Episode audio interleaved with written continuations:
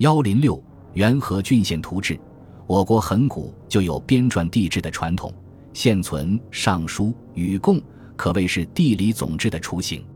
魏晋南北朝时期出现了我国第一部地理总志《积福经》。隋朝大业年间，曾普照天下诸郡，调其风俗物产地图，上于尚书，最后编成《诸郡物产土俗记》一百五十一卷，《区域图志》一百二十九卷，诸州图经集一百卷。唐初在魏王李泰的主持下，编成《扩地志》五十卷，此书以贞观时的行政区划为纲，分到诸州，批简书录多在六朝时的礼书，相于历史严格。上述地志大多散佚，扩地志仅有几本四卷。今天能看到的最早最完整的地理总志是李吉甫元和郡县图志四十卷。李吉甫，字洪宪，唐赵郡人，少好学，该洽多闻，尤精于唐朝故事。唐宪宗时为宰相，力主削藩，颇有政绩。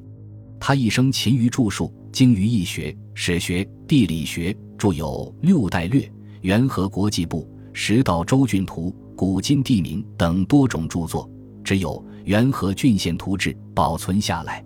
李吉甫所处时代正值安史之乱后，唐朝社会矛盾重重。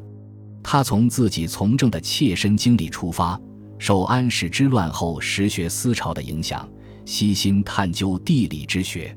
元和郡县图志的编撰旨趣，就是通过辨州域之江里，审户口之封号，明丘壤山川攻守利害，以达到左明王扼天下之坑，治群生之命的目的。更明确地说，就是为解决藩镇割据问题，巩固封建中央集权统治而服务。这使元和郡县图志与《通典》一起成为唐后期经世之学的代表作。在上述编撰旨趣的指导下，元和郡县图志在编撰过程中贯穿了实用性与科学性相结合的原则，在体例上形成一些特点，详今略古。李吉甫认为，编撰地志的目的是成当今之物，述将来之事，所以他反对详古略今，重文献征引而轻视现今地理的著述。元和志的体例框架是以贞观十三年规划的十道为大纲，以元和时的四十七镇为构架，每镇一图一志，分镇论述府州及属县的等级、乡、户数目、四至八道、开元、元和共赋以及沿革、山川、盐铁、水利、军事设施等。宋人程大昌称此书于唐家郡县将境，方面险要，皆熟按当时图籍言之，最为可据。备载各府州户口、共赋、矿产、水利和城阙关隘，为研究唐代经济、军事地理提供了重要资料。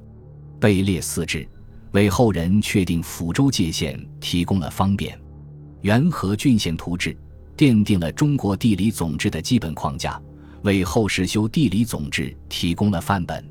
四库全书总目》称，余地图经隋唐志所著录者，率散佚无存，其传于今者，为此书最古，其体例亦为最善。后来虽强项损益，无能出其范围，所以后人常称元和郡县图志为地志书鼻祖。